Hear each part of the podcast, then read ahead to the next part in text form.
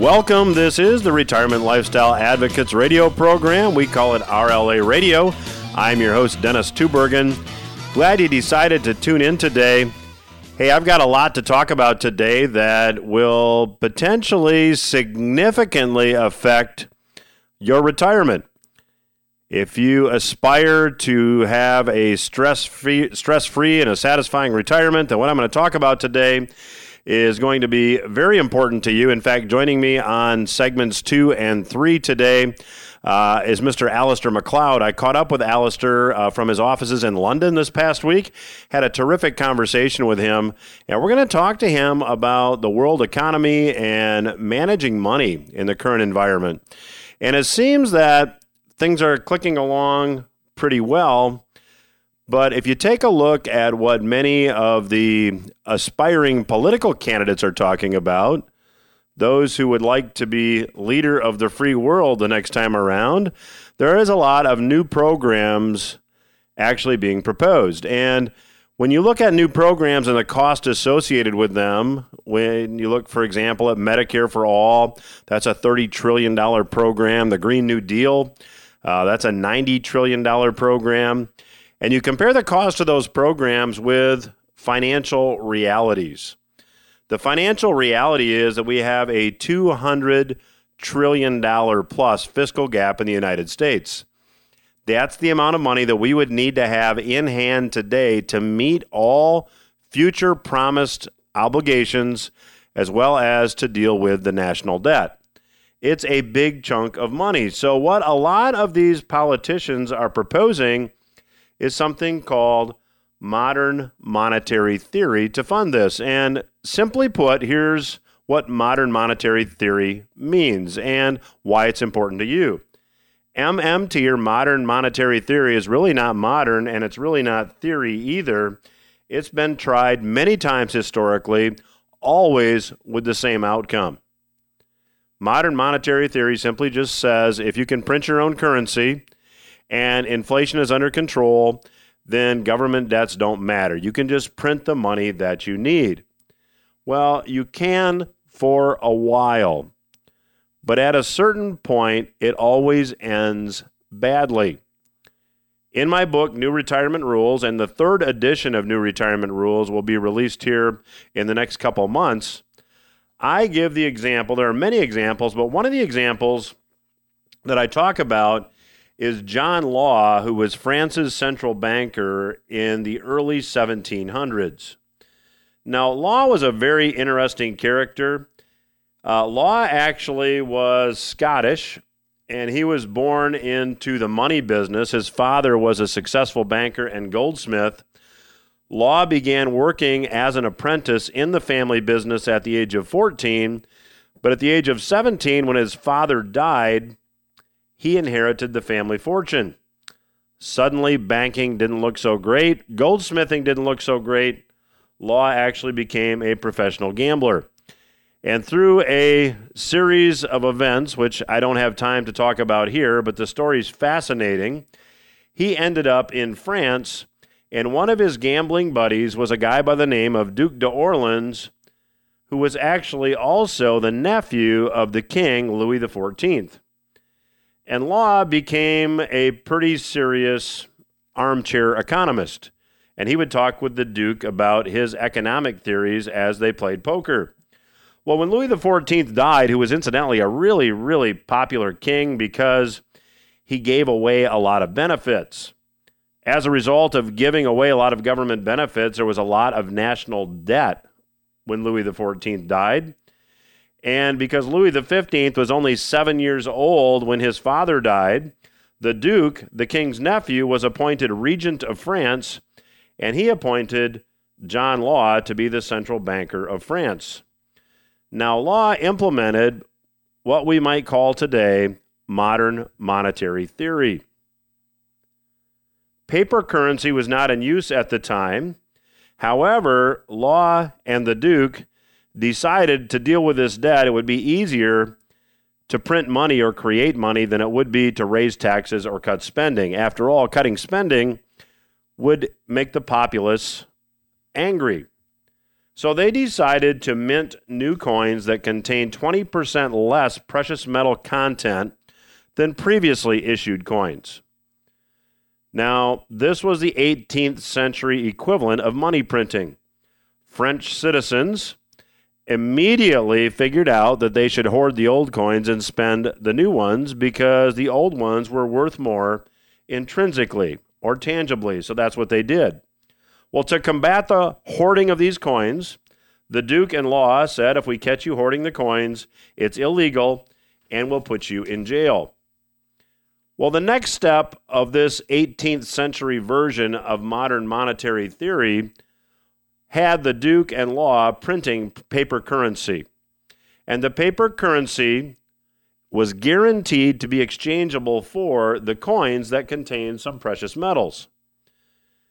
Well, that made the paper currency more popular than the coins because it was simply easier to use. You could carry it around, you could fold it, it wasn't as heavy, and anytime you wanted to, you could exchange it for the real money. Well, it didn't take long, and they began to print more of this paper currency than they had precious metals to back up. And it seemed like as they printed it, things got more prosperous.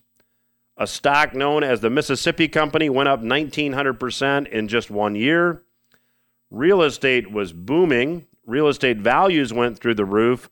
High end luxury items were being sold before they hit the shelves. And a bubble had been created the same way bubbles are always created. Yet, in the middle of this bubble, not many people recognize that it was actually a bubble. Well, Law and the Duke saw what prosperity had been created through the printing of currency, and they were obviously happy. And the reasoning was if some currency printing had produced these results, then more currency printing would produce even better results. After all, modern monetary theory reasons that as long as inflation is low and you can print your own currency, debt doesn't matter. However, as always happens, when you're creating money out of thin air, when you're creating fiat currency and exchanging, exchanging it for something tangible, sooner or later confidence in that currency erodes. Now, assuming modern monetary theory is tried again to even a greater extent than it already has been, we know from studying history what the outcome will be. That's why it's important to use a two bucket approach. Some of your assets need to be obviously invested in paper wealth because that's what you spend. And we believe that that bucket should contain stable paper wealth, vehicles that aren't going to be affected when these bubbles burst.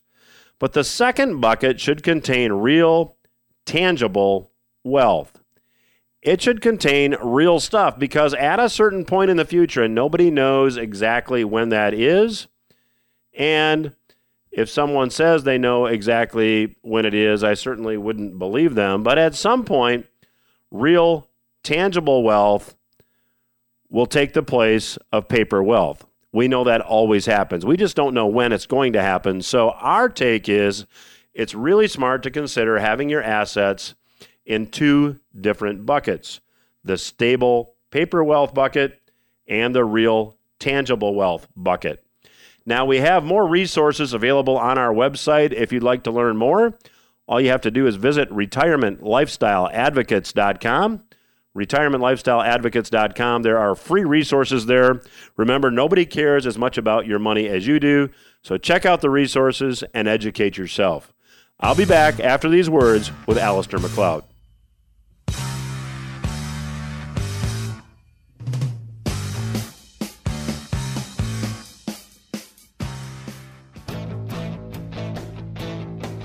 Dennis Tubbergen here, host of the Retirement Lifestyle Advocates radio program. Thank you for listening. I'd like to invite you to take advantage of a free resource that we have for our listeners. It's a weekly market and economic update that we call Portfolio Watch. It's a free newsletter delivered by email every Monday at market close. In it, we analyze market activity and give you a unique perspective on current economic conditions. To get the weekly Portfolio Watch report delivered to you each week free, just visit rla.yourportfoliowatch.com. That's rla.portfoliowatch.com. In Portfolio Watch, we track market and economic activity every week and monitor and update our forecast for your money. The website again, rla.yourportfoliowatch.com to get your free subscription. The website again, rla.yourportfoliowatch.com.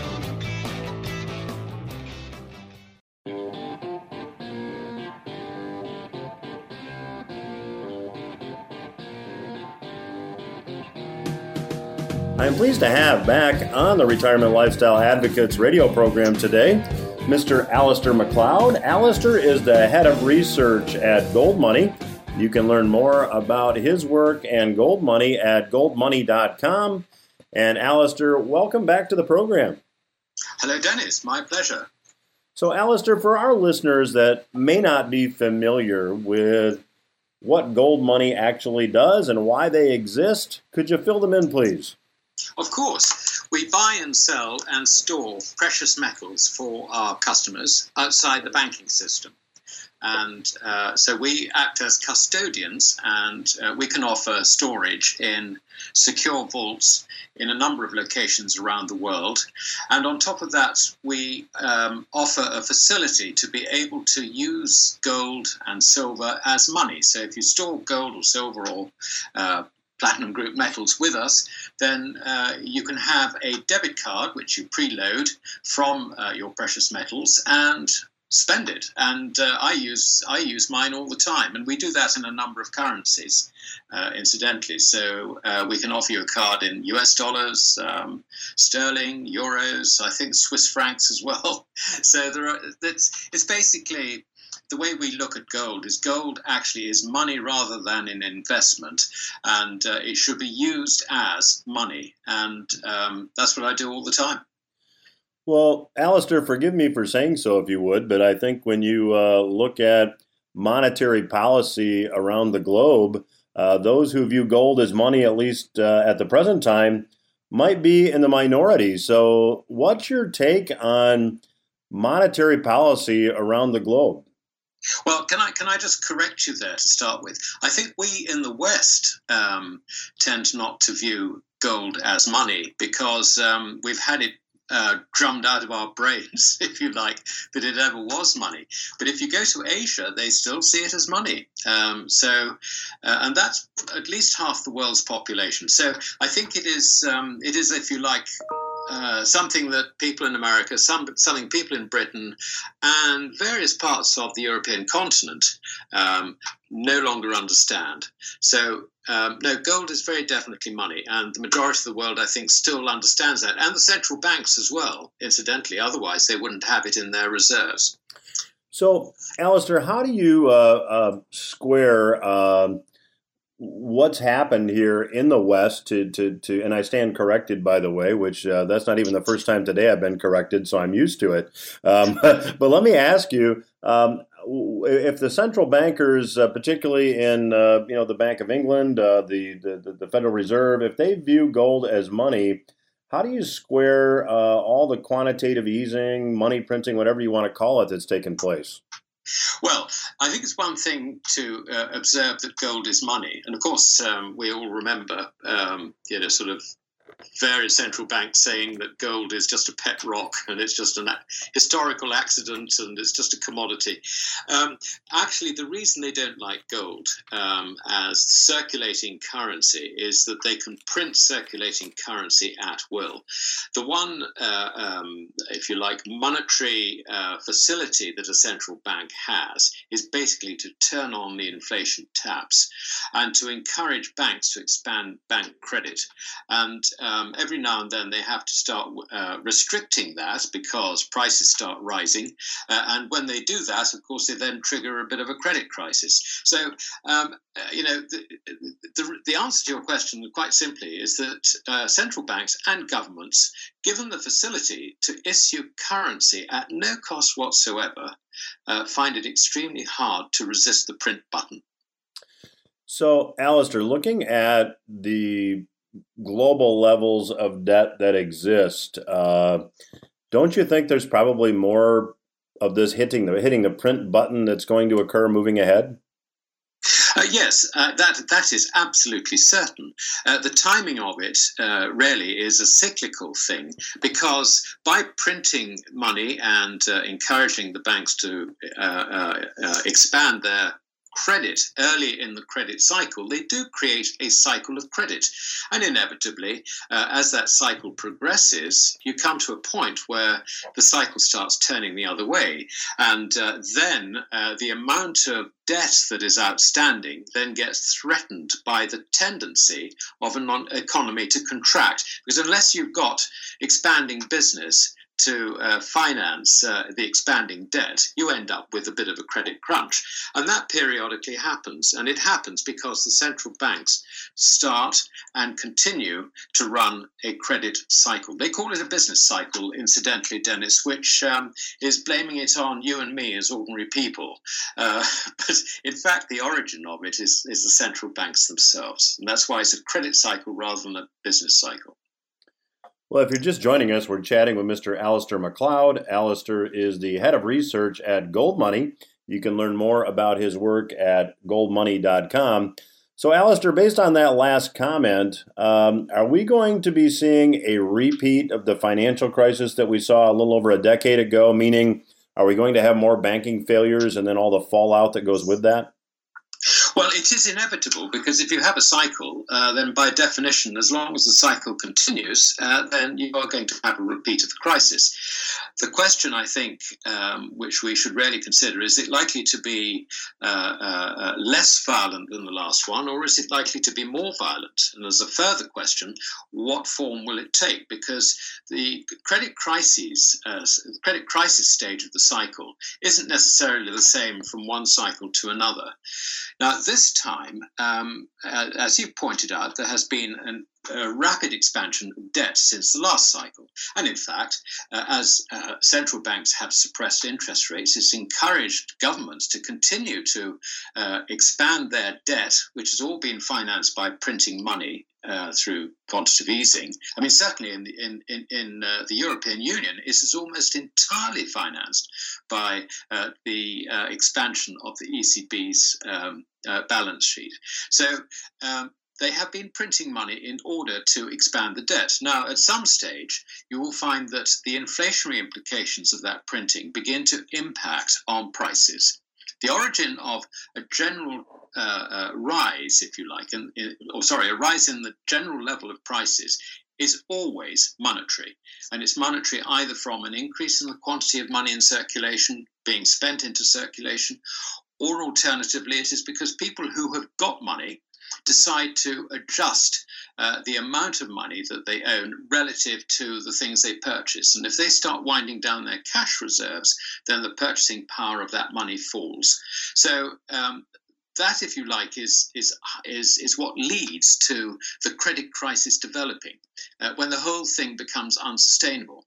Now, this time round, we've got an additional problem, uh, and that is that uh, America has, uh, for various reasons, uh, decided to go into a trade war, or rather trade protectionism, particularly against China and to a lesser extent against the European Union.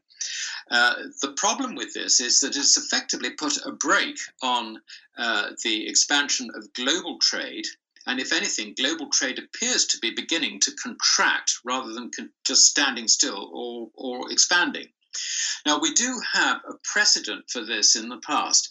If you go back to 1929, in October 1929, I think the 30th of October to be precise, uh, the Congress passed the uh, provisions of the Glass-Steagall, not sorry, not the Glass-Steagall, the Smoot-Hawley Tariff Act, and that Smoot-Hawley Tariff Act um, uh, brought it, it increased tariffs on on a very large range of goods being imported into the United States. The effect of that was foreseen by people in the stock market, and in that October, talking about October 1929, from top to bottom, the Dow Jones index fell 34%. There was a bit of a recovery after that, as um, you know, the, if you like, that enormous fall was was uh, um, absorbed, if you like, into the the market as a whole. Uh, President Hoover then signed Smoot Hawley into law. Uh, I think it was the following uh, June. And uh, by then, the market has started coming off again, and uh, market historians will tell you that it eventually fell to a low in 1932. And it lost, uh, I think, something like 85% of its value from the top. That was the Wall Street crash, and it wiped out an awful lot of people. The coincidence that I mentioned is the coincidence of Smoot-Hawley hitting the top of the credit cycle in 1929. Today, we have um, uh, uh, tariffs uh, being threatened, being introduced, whatever it is, certainly less violent than the Smoot Hawley tariffs, but at the top of an even more inflationary cycle. So it is the coincidence of those two things, which, in my opinion, is something that should worry us. And that's something which, um, you know, very little research has been done uh, on, but um, I'm convinced that it's a combination of those two cyclical events uh, which could actually prove to be very dangerous uh, to uh, the valuation of asset, uh, financial assets as a whole and um, the stock market in particular. And you know, Alasdair, uh, when you go back and look at that period of time in the early 30s when world trade contracted and the stock market crashed, uh, the U.S. government at that point, to, to stay on this topic, uh, wasn't broke, as, as I recall, and I'm, I'm pulling numbers off the top of my head, so it's it's fine if you need to correct me if I can, but I, I think that there was debt to GDP on uh, as far as the U.S. government debt was concerned of about 20 percent, and today we're well over 100 percent. So, you know, doesn't that mean that the, the government's not going to be as equipped uh, to be able to deal with it this time around? I mean, the, the credit card at this point is essentially maxed. I think that's a very good point. Um, uh, certainly, that difference is there. And another difference is that in the 1920s, uh, people, um, you know, ordinary people had savings. Nowadays, they don't. They, they have replaced savings with the old credit card and consumer debt. So uh, it is there are there are some fundamental differences between the financial situation in 1929 and the situation today. Now, having said that, when you look at the financial situation today, I would say that there is nothing really better about it than, the, the, than in 1929. There is, however, one big difference which does affect the way this uh, um, is likely to evolve. In 1929, the dollar was on a gold standard. In other words, you as an individual could go along to the local branch of the Fed or your own bank as acting as agent for it and uh, give them your dollar notes and get gold in return for it. You cannot do that today. The currency is completely fiat. In other words, that it has no backing, and therefore uh, a real financial crisis on the scale of 1929 to 1932, or as you have rightly suggested, potentially worse because of the overall debt situation. What is likely to happen is that the currency will take up a lot of the adjustment uh, as uh, the situation evolves, which couldn't happen in 1929 to 32 because the dollar was underwritten by the gold standard. This time, there's nothing to stop it falling. And the reason it'll fall is that there is, going back to a point we were talking about earlier, the only thing that the central banks know is to hit the print button when they run into trouble. And then you get into the stage where you could easily end up uh, uh, sliding into um, a sort of almost towards hyperinflation. Um, that would happen if the general public lost faith in the full faith and credit of the US dollar. And uh, it's not just the US dollar, it's a problem around the world. I think the problem is less of a problem perhaps in China, and which, which might surprise some of your listeners, uh, and Russia. Uh, because uh, Russia, as you, uh, uh, as we're all aware, has actually been getting rid of its dollars and accumulating gold bullion as part of its reserves.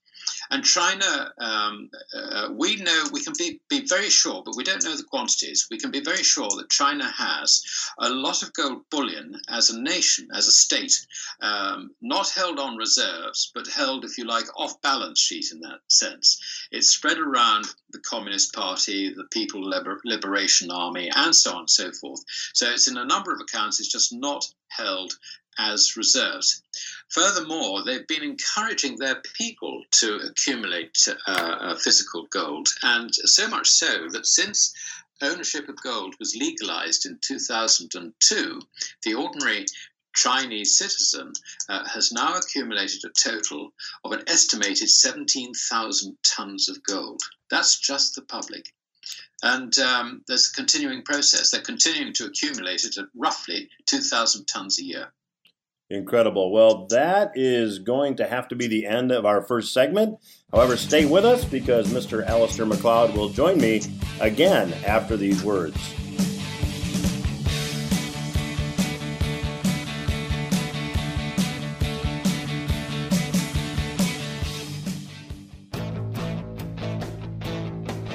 Dennis Tubbergen here, host of the Retirement Lifestyle Advocates radio program. Thank you for listening. I'd like to invite you to take advantage of a free resource that we have for our listeners. It's a weekly market and economic update that we call Portfolio Watch. It's a free newsletter delivered by email every Monday at market close. In it, we analyze market activity and give you a unique perspective on current economic conditions. To get the weekly Portfolio Watch report delivered to you each week free, just visit rla.yourportfoliowatch.com. That's rla.portfoliowatch.com. In Portfolio Watch, we track market and economic activity every week and monitor and update our forecast for your money. The website again, rla.yourportfoliowatch.com to get your free subscription. The website again, rla.yourportfoliowatch.com.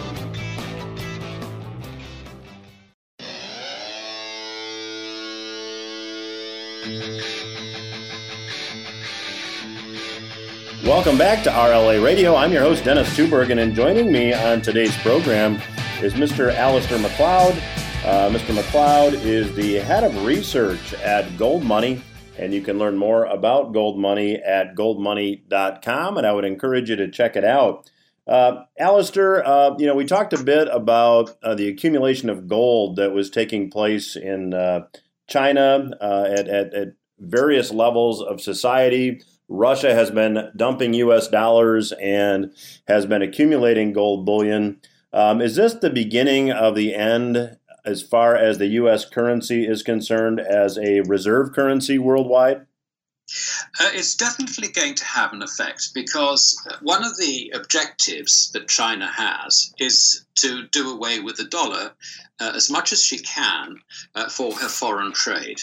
Now, her foreign trade involves a number of things. It involves everything from the purchase of commodities, the importation of commodities, to the export of finished goods.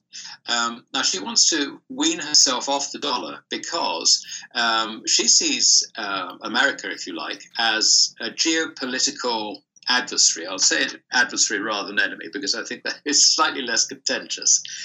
Um, they're not enemies anyway, but uh, there is a, a, sort of underlying geopolitical financial conflict going on the whole time between America and China. And we see this uh, uh, spilling over into the industrial area. For example, uh, the imprisonment of uh, uh, the CFO of Huawei in, in um, Canada, pending extradition. Um, America telling all her allies do not buy um, if I can say Huawei's 5G uh, uh, equipment because uh, there could well be spyware there in there. So you've got all this sort of stuff going on in the background. Meanwhile, basically what China and Russia are trying to do is they are putting together um, a loose federation, if you like, of Asian states, uh, which will work together in terms of trade. And uh, those Asian state, states uh, include not only China, Russia, but also in India, Pakistan, um, Iran, um, who else? I mean, they're, they're, they're, all the various stans, you know, the sort of uh, Kyrgyzstan and Turkmenistan and all the rest of it, all those stans.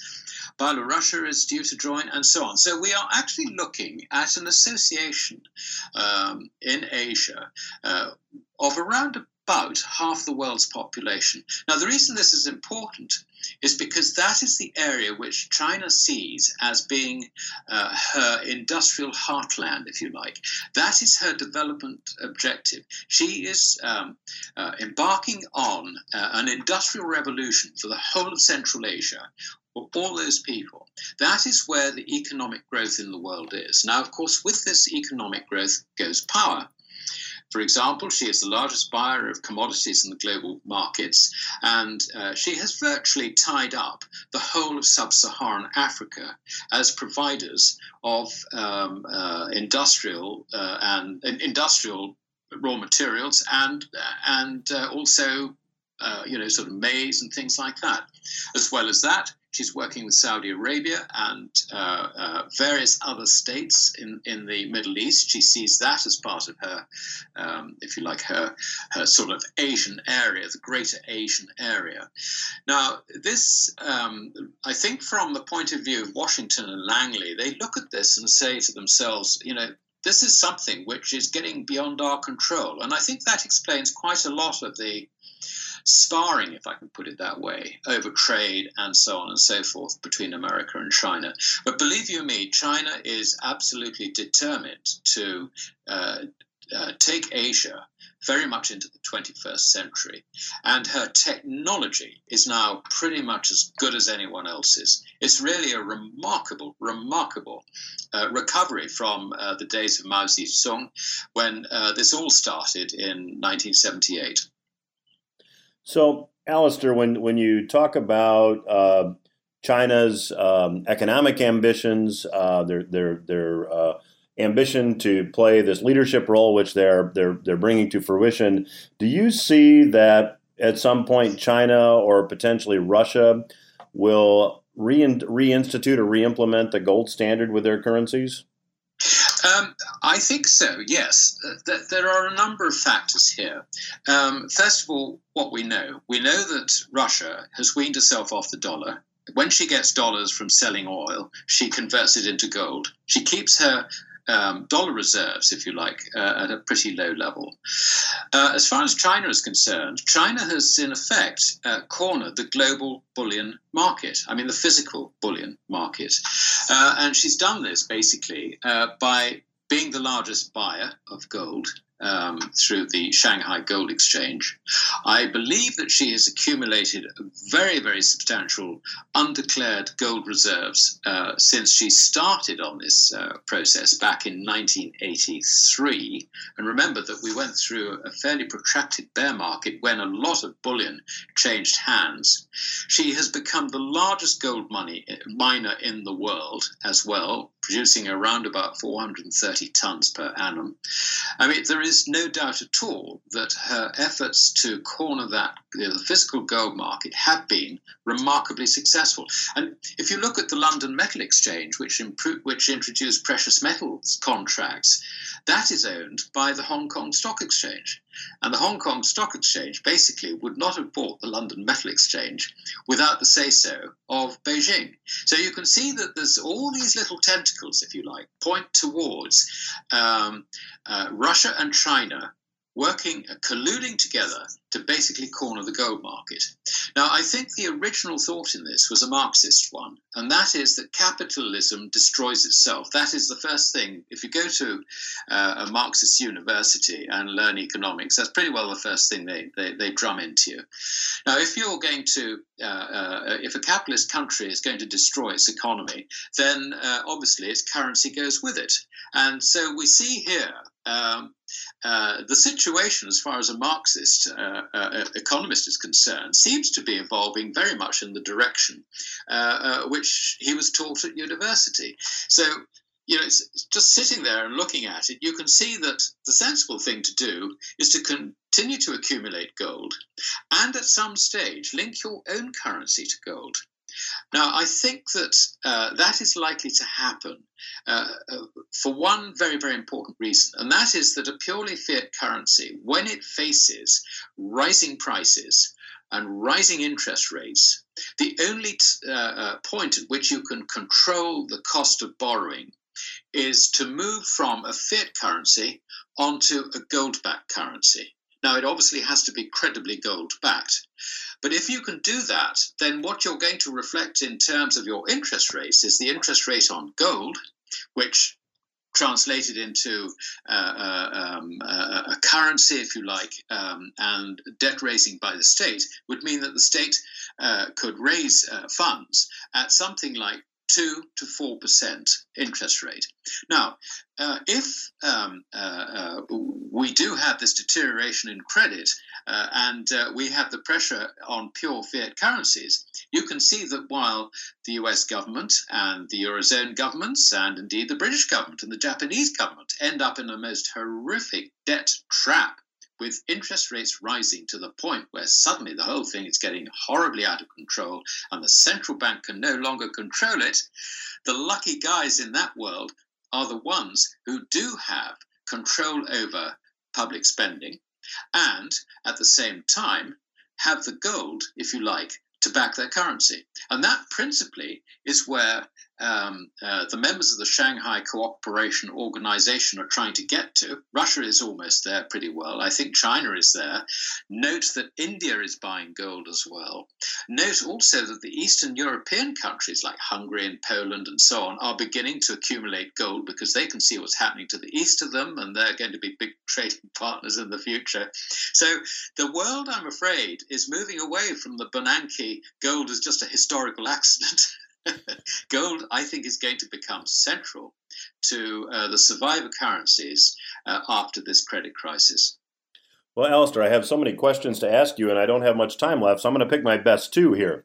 Um, don't you think, and, and would you agree that it makes sense that when we have this global reset, as the, the, the global economic system kind of collapses under all this, uh, this, this debt that exists, it's an unpayable level of debt that at that point it would be a perfect time to come in and maybe link uh, your currency to gold? Wouldn't that be a good catalyst and a good time to do that?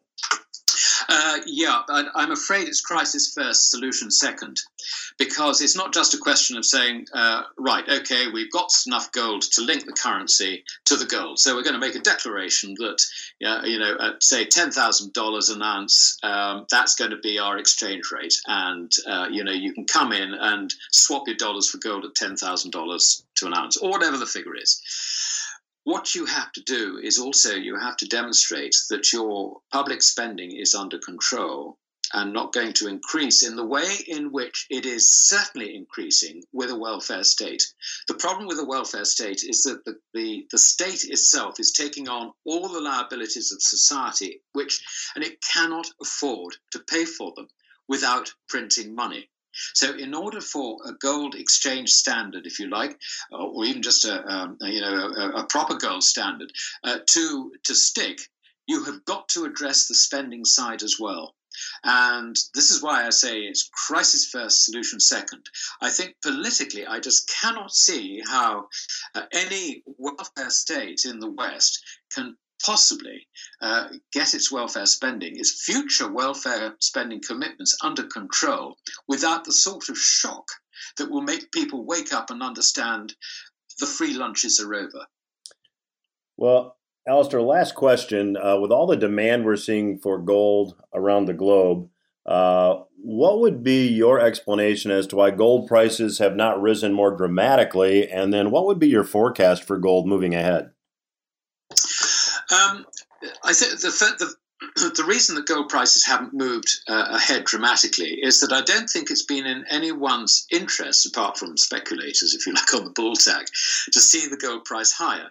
Um, uh, just bear in mind that uh, if the gold price rises, as far as the Fed and as far as the Treasury, U.S. Treasury are concerned, um, you know, this, if you like, is a is a black mark for the dollar. Though they, they, they, deny that uh, gold has any monetary role, uh, as far as the central banks are concerned, they don't like to see a gold price rising. They're quite happy to hold it as part of a portfolio of reserve assets, but they don't want to see it rising.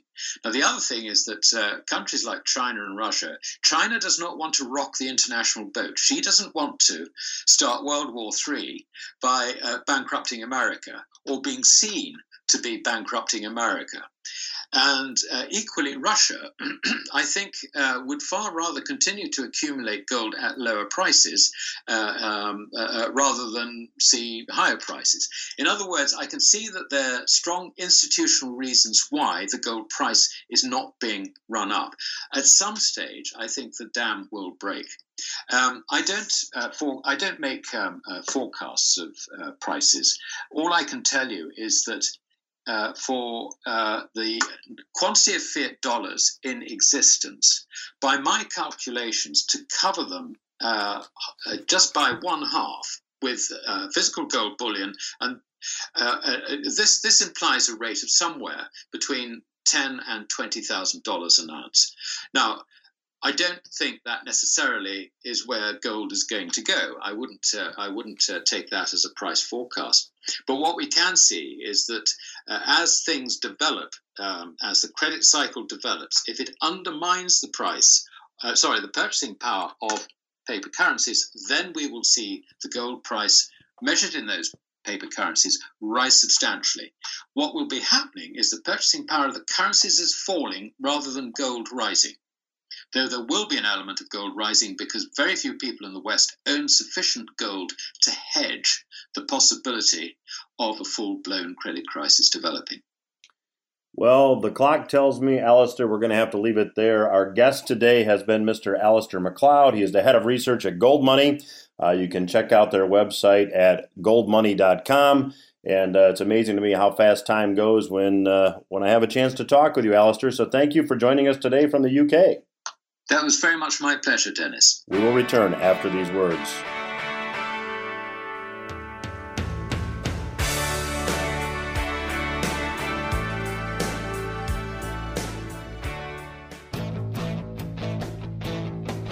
Dennis Tubbergen here, host of the Retirement Lifestyle Advocates radio program. Thank you for listening. I'd like to invite you to take advantage of a free resource that we have for our listeners. It's a weekly market and economic update that we call Portfolio Watch. It's a free newsletter delivered by email every Monday at market close. In it, we analyze market activity and give you a unique perspective on current economic conditions. To get the weekly Portfolio Watch report delivered to you each week free, just visit rla.yourportfoliowatch.com. That's rla.portfoliowatch.com. In Portfolio Watch, we track market and economic activity every week and monitor and update our forecast for your money. The website again, rla.yourportfoliowatch.com to get your free subscription. The website again, rla.yourportfoliowatch.com.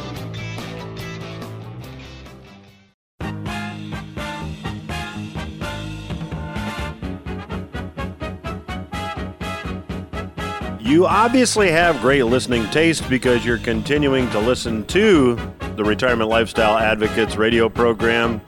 Couldn't help but compliment you on your taste in radio programming. I am your host, Dennis Tubbergen. Glad you decided to tune in today, and thanks again to our special guest, Mr. Alasdair Macleod, for joining us today. You know, there's a lot to be said about where we store our economic energy. If you think about it, that's really what currency is. It's a place we store our economic energy until we're ready to deploy it.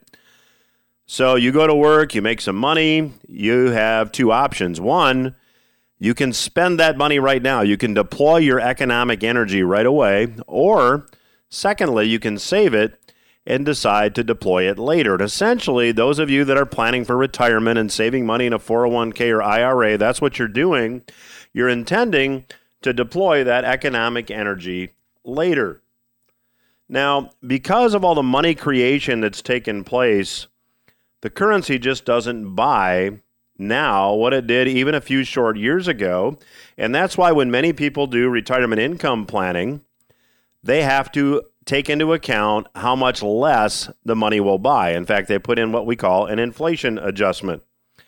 Well, this whole inflation adjustment really skews how economic data is reported as well. In fact, I would argue, and I'll demonstrate to you in this short segment, that often when it comes to the economic data that's reported in terms of dollars or another fiat currency, you really can't believe what you hear. Now, I used this example a few weeks ago on the program, and I'm going to use it again.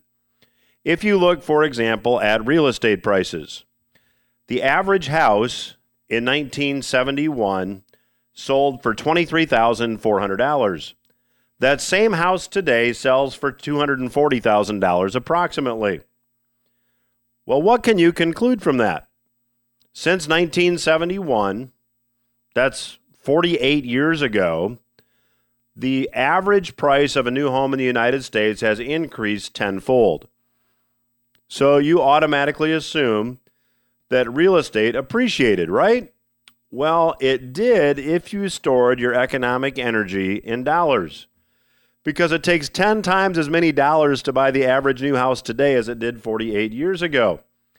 But what if we set the dollar aside a minute? What if we use some other measuring stick to determine the value of real estate? I know that's kind of a weird thing to think about, but just bear with me for one minute. What if we price that new house in gold? See, in 1971, if you had 670 ounces of gold, you could sell that gold and you would have enough money. You'd have $23,400 and you could buy that new house. Well, today, you only need 185 ounces of gold to buy that same average new house. So while it takes 10 times as many dollars, it takes between 25 and 30% of the gold to buy that house. Now, the same is true when you talk about economic data, and I'll get to that in just a minute. But with spring around the corner, I did a little bit of research. I sacrificed and went to price how much a new Chevy Corvette would be because wouldn't that be a lot of fun to drive around this spring? Well, the base model in 2019 with no options is $55,900. That means you would need 43 ounces of gold to buy a new Corvette today. In 1973, a new Corvette Stingray base model was $5,500. It would have required 150 ounces of gold to buy the same thing then. So when you look at economic energy, and look at economic output, typically economic output is measured in terms of gross domestic product. And the gross domestic product is just the total dollar value of all goods and services produced in a year in the United States. Well, Jim Willie, in his newsletter, priced economic output at the time of the American Revolution in 1776 in gold and did the same thing today. Well, back at, in 1775, American GDP per person stood at $1,883. That was 94 ounces of gold. Today, gross domestic product per person per capita is 42 ounces of gold. So, see, it depends on the metric that you use. And one of the things that I talked about in the first segment of today's program is that it's important to use a two bucket approach to managing your wealth we live in an economy where paper wealth is required. We would encourage you to think about in one bucket having stable paper wealth. However, in the other bucket, real tangible wealth we believe is essential. And one of those bits of tangible wealth can be gold. There are others, but gold is certainly the most portable. We have more information on our website. You can go to retirementlifestyleadvocates.com and get that information. Retirementlifestyleadvocates.com. There's resources there for free. That is our program for this week. Don't forget to tune in next week. I'll have Jay Taylor on as a special guest. We'll see you then.